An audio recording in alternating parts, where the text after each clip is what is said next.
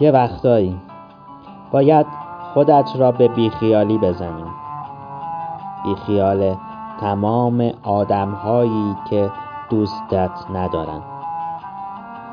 بیخیال تمام کارهایی که می‌خواستی بشود اما نشد بیخیال هر کس که امروز وارد زندگیت شد و فردا نشده رفت.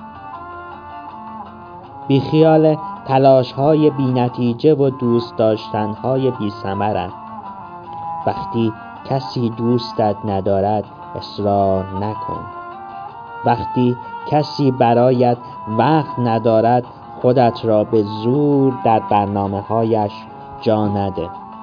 زندگی همین است. شاید.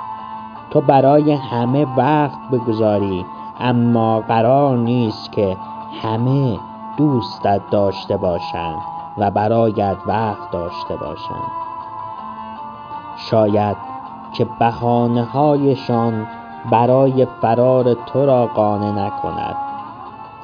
گاهی فقط باید لبخند بزنی و رد شوی و فقط نگاه کن و رد شو. غصه اش را نخور. بیخیال همه این چیزها.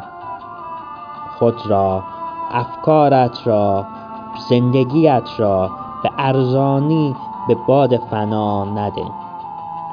زندگی زیباتر از لحظههایی هست که حتی فکرش را بکنی. نوشته نویسندگان ایران گوینده خریبی